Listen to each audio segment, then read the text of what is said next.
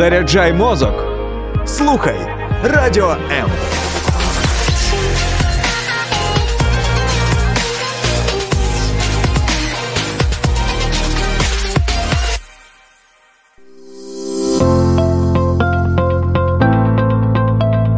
Є погляд об'єктивний, є погляд суб'єктивний, а є біблійний погляд. В ефірі програма Біблійний погляд на радіо М.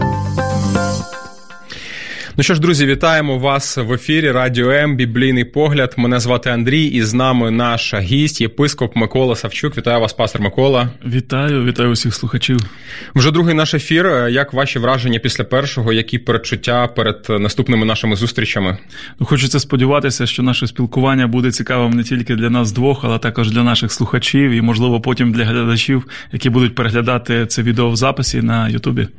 Я також дуже на це сподіваюсь. Друзі, долучайте долучайтесь до прямих ефірів прямо зараз на Ютубі, у Фейсбуці. І також нагадуємо, що якщо ви пропустили якийсь ефір, ви завжди можете переглянути його у записі.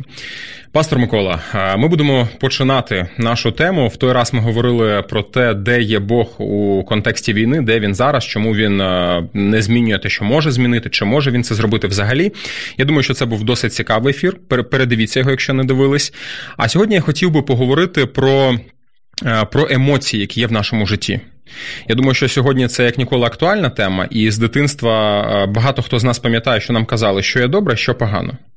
Є емоції, які негативні, є емоції, які позитивні. Так склалось, ми так собі розуміємо. І от сьогодні я хотів би поговорити, щоб ми з вами поговорили про те, як Біблія дивиться на різні емоції у нашому житті. Окей, давай спробуємо. Тоді давайте е, перше е, питання, яке поставлю вам: е, які емоції ви відчули з початком війни в нашій країні? Щось можливо. Те, чого не відчували раніше, щось те, що здивувало вас як пастора, як служителя церкви, з чим ви не зіштовхувались? Якщо говорити про 24 лютого, то я думаю, що усі ми прокинулися зранку, а хтось від вибухів, хтось від того, що розбудили рідні і сказали, що почалася війна. Усі ми прокинулися з емоціями стресу, е, переживання, хвилювання, е, невизначеності, хтось, можливо, навіть зі страхом, хтось е, зі злістю, гнівом. А можливо, навіть ненавистю, і весь цей спектр емоцій він абсолютно притаманний кожній людині.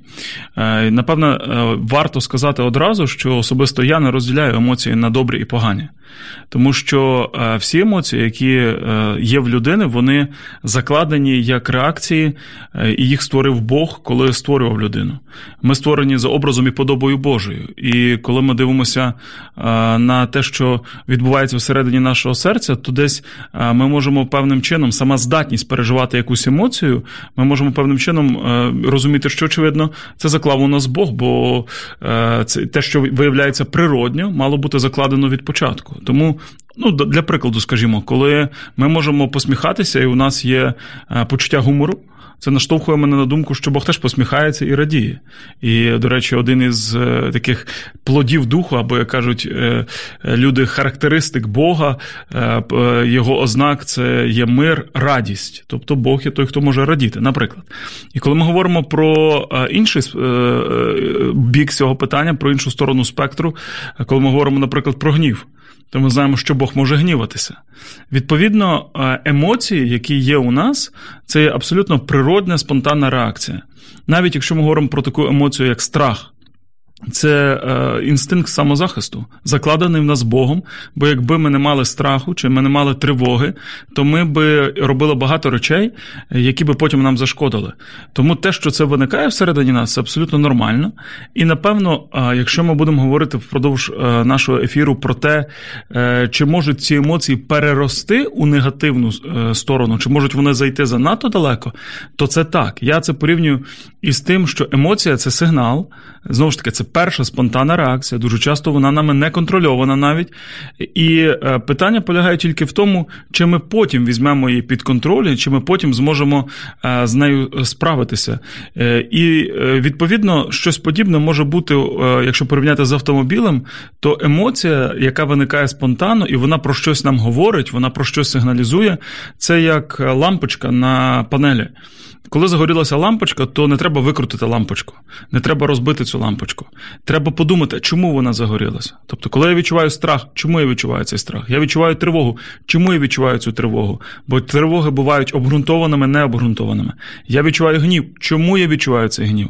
Можливо, зараз цей гнів допоможе мені вижити насправді.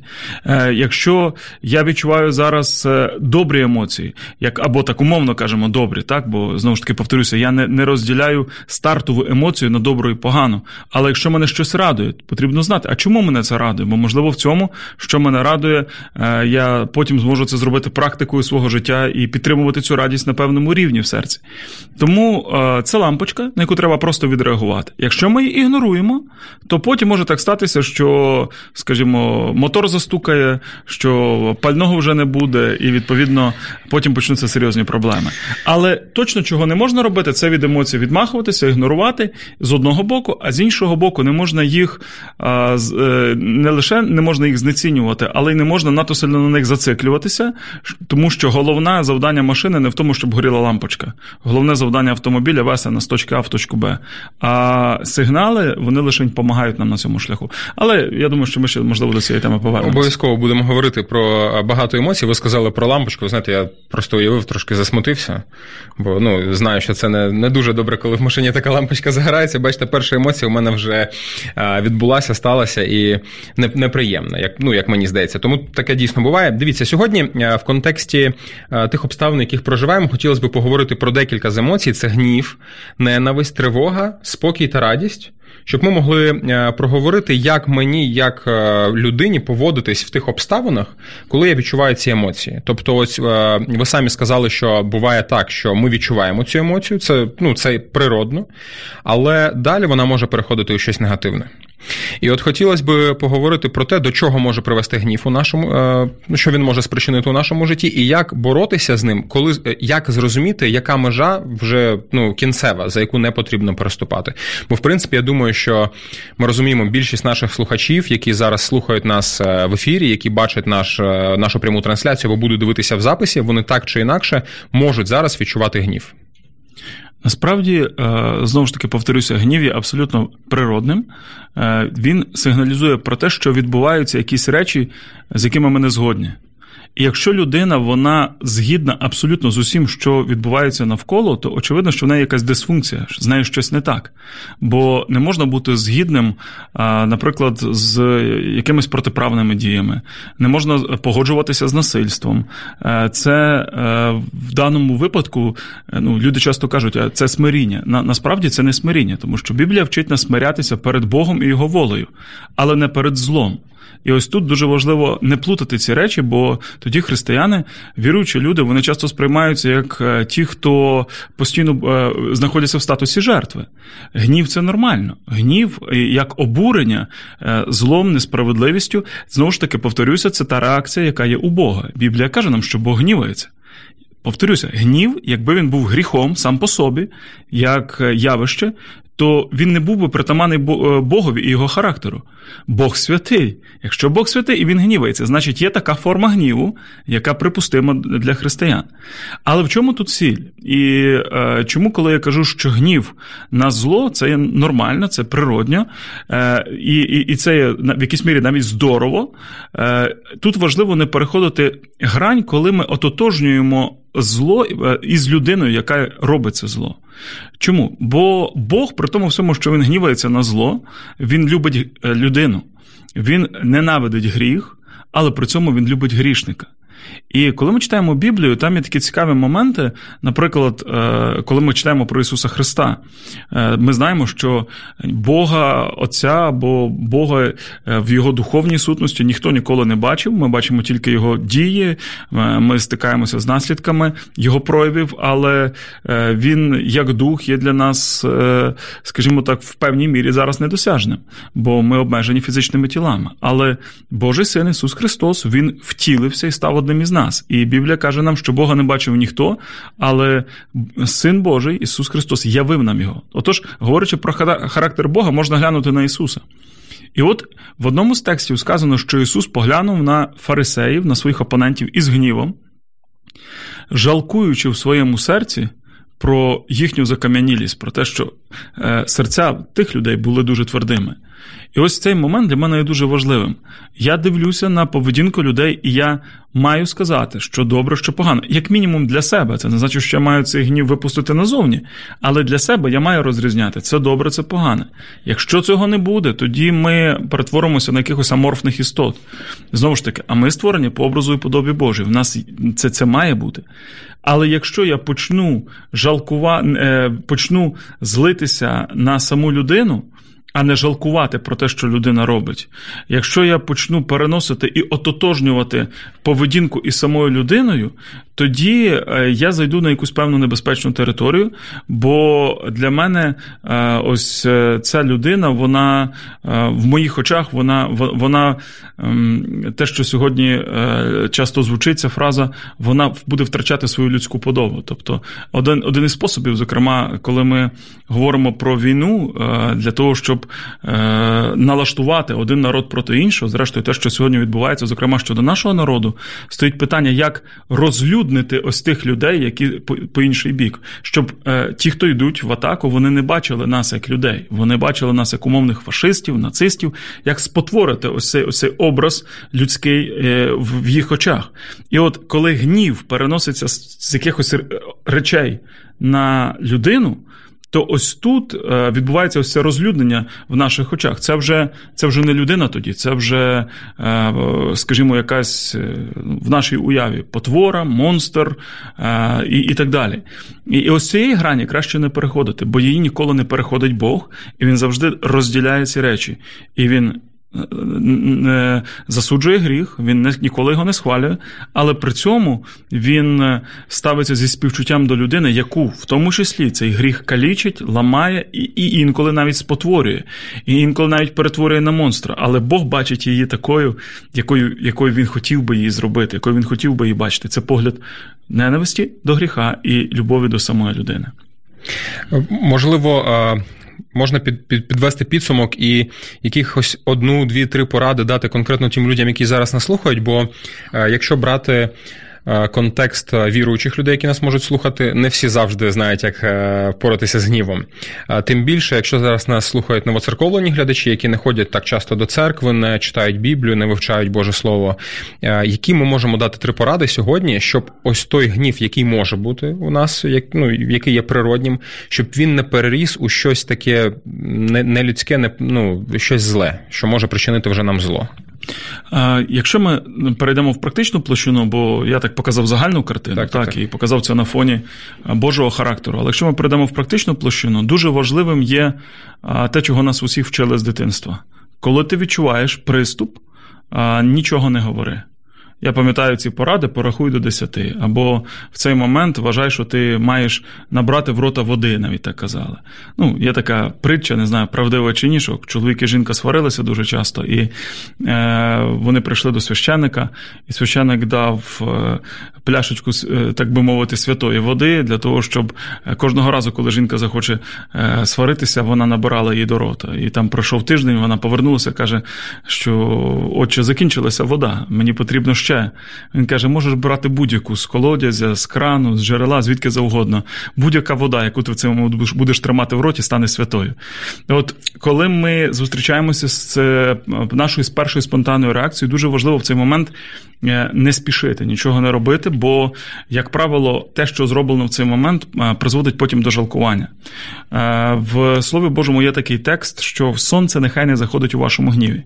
І воно може мати подвійне значення. Перше значення, що не перенось свій гнів у наступний день, і про це ми дещо пізніше, я думаю, скажемо. А е, інше значення, що не доводь до того, щоб в твоєму гніві в тебе потемніло в очах.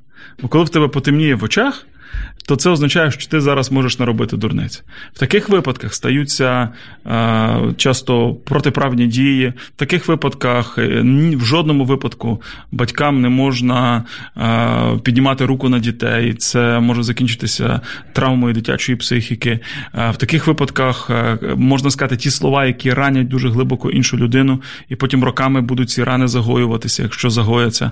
Коли потемніло в очах нічого не робіть. Перечекайте. От просто перечекайте. Через декілька секунд, хвилин розвидніється, І відповідно вам тоді стане простіше, вам стане легше, ви зможете вже на холодний розум е, якісь речі переосмислити. В момент приступу ми нічого не робимо.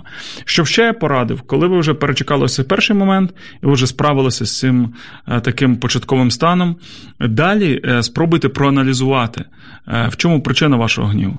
Тобто це емоція, яка про щось сигналізує. Ми про це говорили.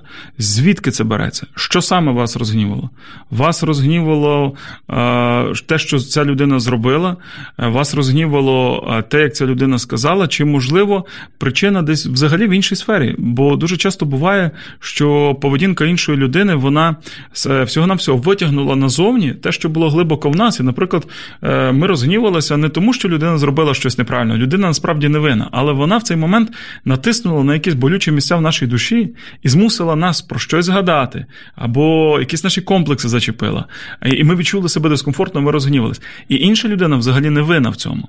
Це наші проблеми, і нам треба з цим розібратися. А навіть якщо це проблеми в поведінці цієї людини, то знову ж таки зупиніться, проаналізуйте і скажіть: Окей, але я розділяю. Моя мама, мій тато, моя жінка, мій чоловік, мої діти так сказали чи так зробили, але я розділяю. Вони залишаються моїми рідними, близькими людьми. Вони залишаються для мене дорогими цінами. але цей вчинок. Він є неправильним. Я розділяю одне інше. Може, це навіть ну, якісь інші люди зробили, чужі нам. Я розділяю. Це людина. В першу чергу, це не а, той, хто мене образив. В першу чергу, це Боже творіння. Е, коли ми говоримо з християнської точки зору, це людина, яку Бог створив, і це людина, за яку Ісус Христос помер. Це людина цінна в Божих очах. Я не, не мушу дозволити цьому гніву спотворити ось цей образ для мене. І відповідно ми розбираємося. Ну і напевне ще порада, те, що я вже щойно згадав, дуже добре, коли ми можемо справитися із гнівом, не переносячи його в наступний день, тобто цьому стартовому почуттю, не даючи розвинутися до стану нашого ставлення. Тому що коли це стартова емоція, нічого страшного, буває, у всіх буває. Головне в цьому стані нічого не робити, просто перечекати. Знаєш, як от буває, в туман заїхав, і саме головне в тумані не крутити кермом, тому що в цей момент ти нічого не бачиш, просто тримай рівно. О, десь зараз це закінчиться, ти проскочиш, і і, і все буде гаразд, і тобі вже провидніється, тобі вже буде далі е, ясно, як їхати. Так от е, нічого не робимо, потім розбираємося, а чому я це відчув, і щоб це не стало нашим системним ставленням, бо системне ставлення це вже гріх. Стартова емоція це ще не гріх, але системне ставлення і те, що ми робимо в стані е, афекту, назвемо так, в стані гніву, може бути гріхом. Звайте ще раз повторю: емоція ще не гріх, але вона може призвести нас до гріха, коли ми під впливом цієї емоції будемо щось робити або щось говорити, або коли ми під впливом цієї емоції е, просто приймемо це як норму, і ми почнемо жити з таким ставленням. І це вже стане нашою е, частинкою нашого єства, це вже стане притаманною нам рисою. І деякі люди так живуть. Вони перетворюються з людей, які розгнівалися, на гнівливих людей, на людей, які продовжують гніватися. Так от Біблія, повернуся, вона каже: Сонце нехай не заходить у вашому гніві. І ще один текст, дуже цікаву річ підкреслює. Він каже, що гнів людський не творить правди Божої. Тобто Божий гнів це нормально, і коли ми гніваємося беручи приклад в цьому з Бога, це нормально. Але коли це вже переходить на ось ці людські моменти, може бути небезпечно. Яким чином з цим розібратися? Е, просто сказати, Господь, все, що я пережив за цей день, я лишаю в цьому дні. Я не переношу це в завтрашній день, я відпускаю цей гнів, я прощаю те, що в моєму серці за цей день назбиралося. І чи це значить, що вас наступного дня знову ті самі люди не образять, чи не скажуть, чи не зроблять того, що буде боляче? Ні, не значить. Це може повторюватися. Але важливо, щоб на завтрашні проблеми не накладалися сьогоднішні проблеми. Бо кожному дню достатньо своїх хвилювань, своїх турбот. А уявіть собі, е, кожний день. І ми не відпустили вчорашнє, додалося сьогоднішнє, потім додалося завтрашнє. І за роки назбирується такий тягар на душі, такий тягар на серці, і е, настільки виснажена е, людська психіка стає від цього, що це шкодить і самій людині, і тим, хто її оточує. А далі складніше з цим справлятися. Друзі, е, з цими думками залишаємо вас на декілька секунд. У нас невеличка пауза, і зовсім скоро повертаємось до студії. Долучайся до Радіо М у соціальних мережах: YouTube канал, Facebook сторінка, TikTok, Радіо М, Телеграм, Інстаграм, Радіо М.Ю.А. а також наш сайт radio.m.ua. Радіо М завжди поруч. Друзі, ми знову в студії продовжуємо дивитися на біблійний погляд. Говоримо сьогодні про емоції. Якщо у вас є питання, можете ставити їх у коментарях. Ми обов'язково задамо їх пастору Миколі. Дякуємо вам за те, що ви з нами. І хочу продовжити. Ми вже сказали трохи про про наші емоції, про гнів в нашому житті. Наступна емоція, е, яку я хотів би з вами обговорити сьогодні, це ненависть, тому що е, досить часто в своєму оточенні, неважливо, яке це оточення, це мої християнські друзі, новоцерковлені друзі. Я зіштовхуюсь саме з цією емоцією, коли люди вони не просто знаєте, десь гніваються, вони переживають те, що відбувається. Інколи це вже переростає у стадію ненависті. І е, хотілося б зрозуміти, як в контексті Божого Слова, як в контексті Біблії з цим боротися, що це взагалі за емоція, за стан наш. Нормально, нормально чи це і що робити?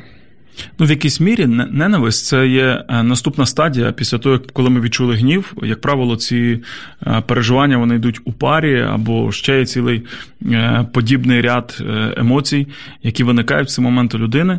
І е, саме слово ненавидіти, якщо подивитися е, ну, суто на слов'янську версію цього поняття, то це е, буквально означає я не можу цього бачити, я не можу на це дивитися. Ненавидіти, видіти, дивитися.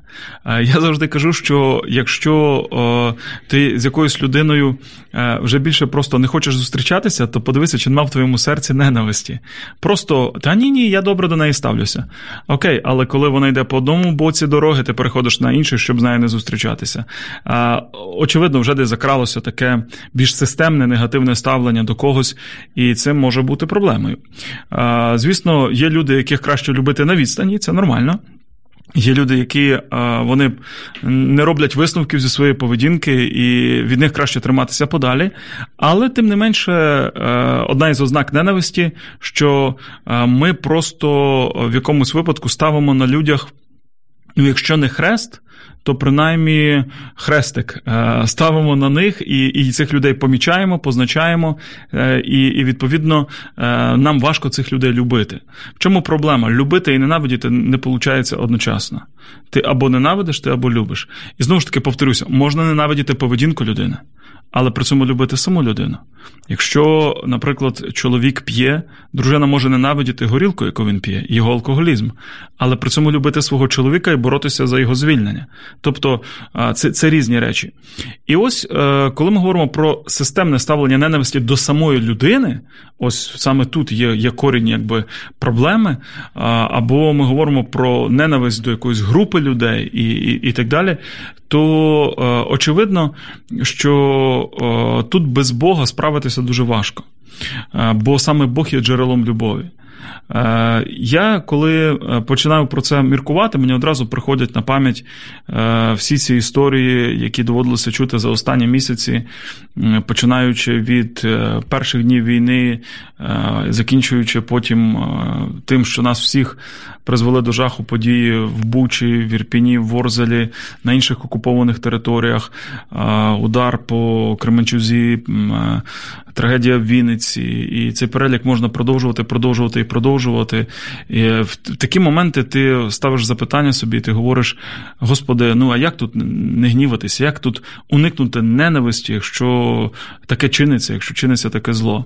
І це певний іспит для нашого серця. Це серйозний екзамен. Я не візьмуся зараз е, е, в жодному випадку засуджувати людей, які відчувають ненависть, відчувають гнів, і вони кажуть, що це гнів праведний, справедливий. Це їхнє право відчувати цю емоцію. Е, лишень про що я особисто, я можу сказати лише зі своєї позиції, про що я особисто переживаю і за що я особисто хвилююся в цьому контексті, це моє власне серце. Я побачив таку річ в Біблії в 139-му псалмі. Цар Давид описує а, своїх ворогів, він описує тих, хто завдали йому багато болю, завдали йому багато шкоди, і він сміливо, відверто каже Богові: Я їх ненавиджу. Прямим текстом. І це псалми, це Біблія, це святе письмо. Я їх ненавиджу. І після цього, здавалося б, можна було ставити крапку. Але буквально в наступному тексті, в наступному вірші, він говорить: Господи, а тепер перевір моє серце і подивись, чи я не став на небезпечну дорогу, і поверни мене назад на дорогу вічно. Тобто, в момент, коли він відчув ненависть, щось заворушилося всередині нього. Він подумав: хм, те, що я відчуваю ненависть до їх вчинків, це, це нормально. Але якщо я кажу, що я ненавиджу їх. Тобто я ставлю на них хрест, тобто я більше не даю їм права на покаяння, більше не даю їм права на, е, на, на те, що вони можуть виправитися, що навіть сам Бог може їх змінити, е, то чи не став я в цей момент на небезпечну дорогу? Через це, чи бувають у мене моменти, коли мені хочеться сказати разом із хором моїх друзів, знайомих е, і незнайомих людей в соцмережах горіть в пеклі? Чи бувають в мене моменти, коли мені хочеться сказати, та горіть ви в пеклі за все, що ви робите? З одного боку, так. Ця перша спонтанна емоція буває такою. І я відверто в цьому зізнаюся. Але потім, чи приходить мені друга думка: почекай, коли ти так думаєш, чи не став ти на небезпечну дорогу, чи не треба тобі зараз зупинитися, підняти очі до неба і сказати, Боже, перевір мене, перевір мене. І тоді, коли починаєш думати, а Бог не хоче, щоб жодна людина потрапила в пекло. Бог хоче спасіння грішника. Він сподівається на його спасіння. І, звичайно, я розумію, що для того, щоб е, вони були прощені, вони мають покаятися. Для того, щоб Бог їх простив, вони мають попросити цього прощення. Я це все розумію. Можливо, дехто з них зайшов вже за ту межу, за якою він ніколи не покається. Він вже зробив е, такі вчинки, е, що там вже совість атрофувалася, і, і, і ця людина вже ніколи не зробить потрібних висновків. Я це все розумію. Але хто я в цей момент, щоб зробити такий висновок? Якщо я, я не бачу людини наскрізь, то Бог бачить. Я не знаю серця людського, то, то Бог знає. І знаєте, є такий цікавий, е, знову ж таки, євангельський текст, який. Е, е, Ми, ми інколи тлумачимо дуже, ну, дуже так буквально в християнських колах, хоча насправді там е, дещо глибший зміст. А в нагірній своїй проповіді Ісус говорить, що е, хто скаже на свого брата, і далі перераховується цілий е, перелік е, різних образливих слів. І одне із них, там, хто скаже на нього е, рака або пустий, той, значить, підлягає суду. Там, і, і, і не, буду вдаватися в подробиці. Одним словом, якщо ти це сказав, ти просто сказав, ти ще нічого не зробив. І, і Біблія каже, і вже ти попав під суд. Я думав, ну господи, ну чесно кажучи, а як тоді е, брати всю іншу Біблію, де, наприклад, в книзі приповістей Соломона Соломон називає людей дурнями е, в російському перекладі глупцями.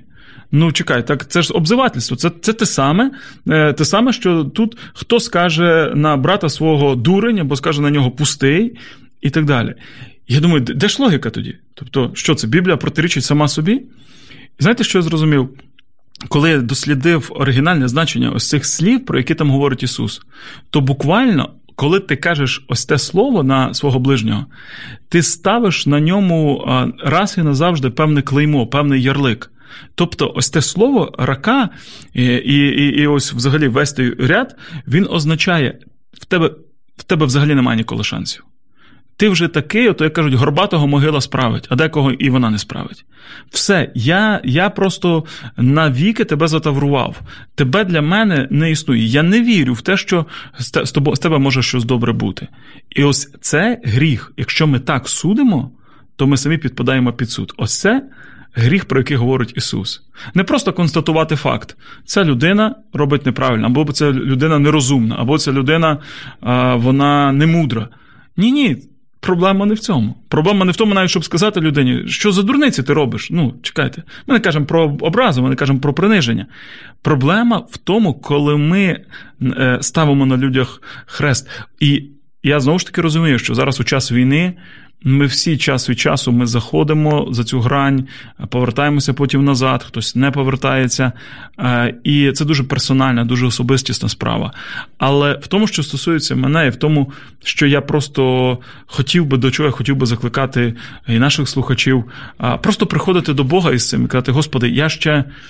Я ще не став на небезпечну дорогу.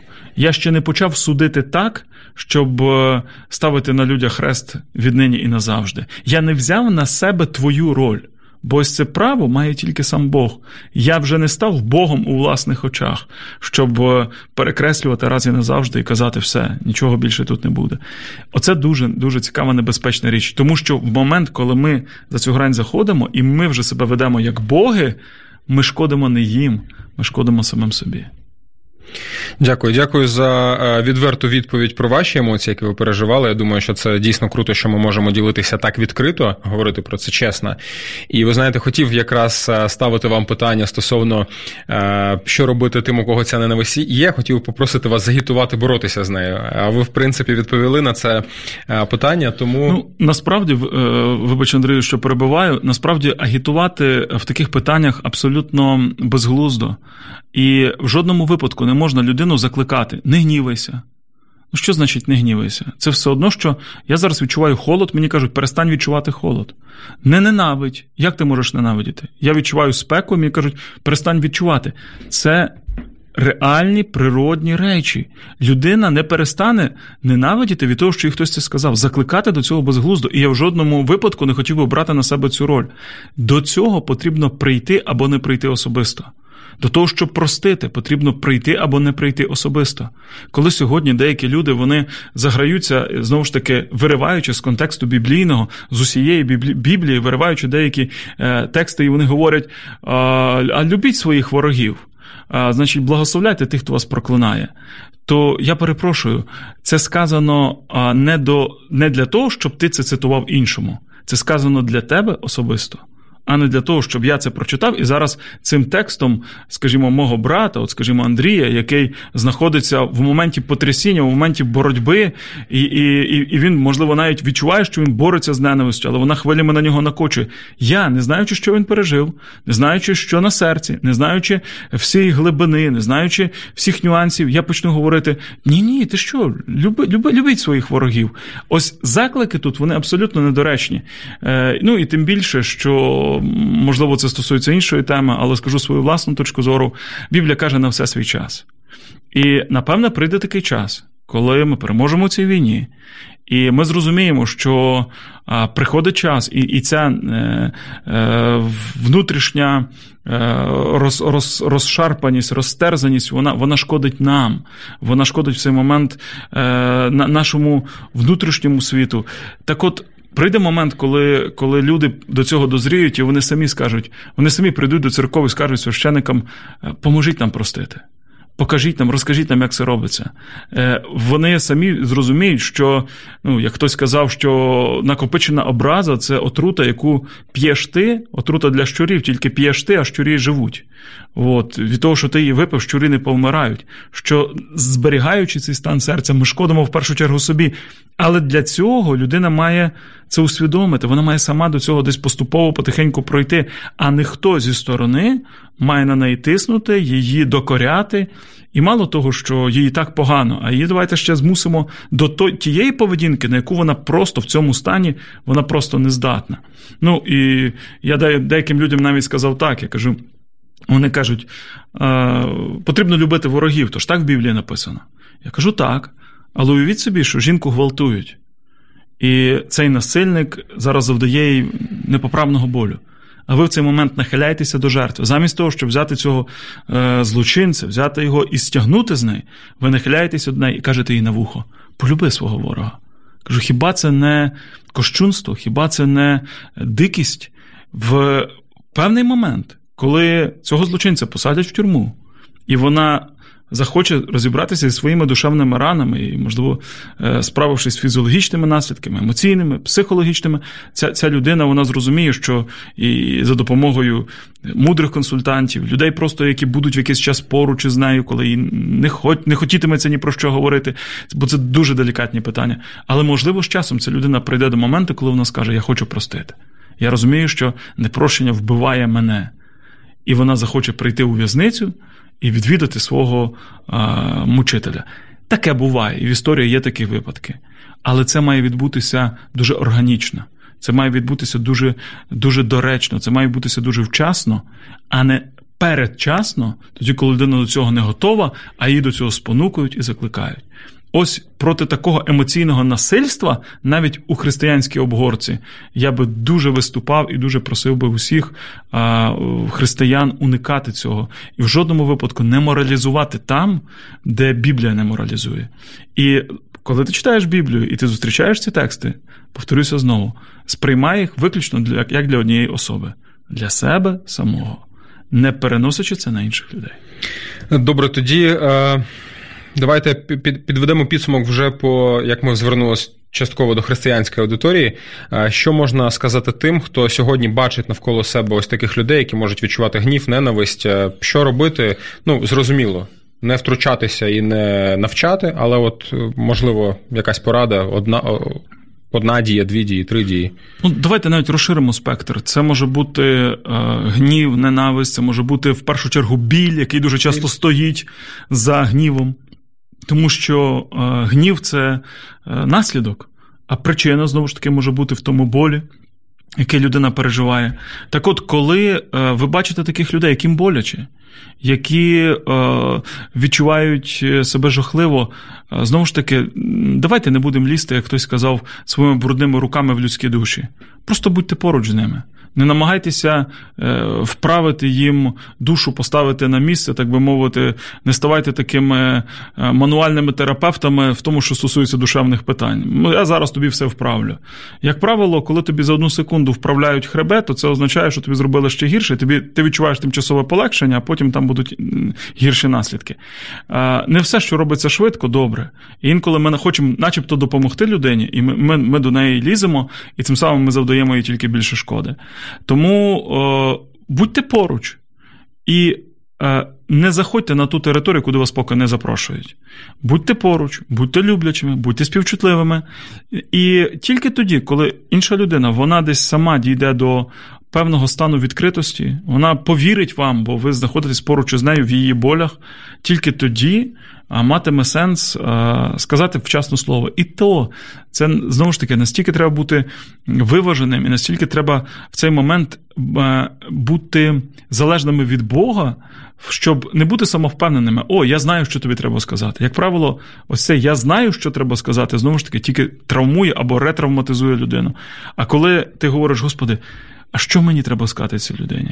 Ти відчуваєш, можливо, в цей момент невпевненість, але ти просиш, щоб Бог тобі дав потрібне слово, щоб Бог тобі дав е, потрібну інтонацію інколи навіть. Або просто в деякі моменти Бог дав тобі сили нічого не сказати, а просто помовчати, побути поруч із людиною, обняти її дуже часто то саме ці моменти вони е, можуть допомогти більше, ніж е, наші намагання зараз швиденько все пояснити, як е, часом християни кажуть, запроповідувати. Я кажу, ви проповідуйте, але не запроповідуйте людину до смерті. Бо, е, знаєте, часто так буває, що е, наші добрі намагання. Е, можуть бути не в тому місці і не в той час. І інколи найкраща проповідь це та, яка е, виявляється ділами, е, спостережливістю, е, емпатією, співчуттям і просто добротою. Дякую, йдемо далі. Тривоги. Є емоції, які в нашому житті призводять до тривог, викликаються, ну тобто з'являються тривоги і забирають у нас спокій. Давайте радіти тому, що Бог є в нашому житті, що він захищає нас, оберігає нас за те, що він дає нам кожного дня життя. Ми продовжуємо жити. Сподіваємося, що сьогоднішній ефір був корисним для вас. Пастор Микола, дякую вам дуже сильно за ці роздуми. На цьому наш біблійний погляд на емоції підходить до свого завершення. Дякуємо, пастор Микола. Дякую, до побачення. Сподобався ефір? Є запитання або заперечення? Пиши радіом.ua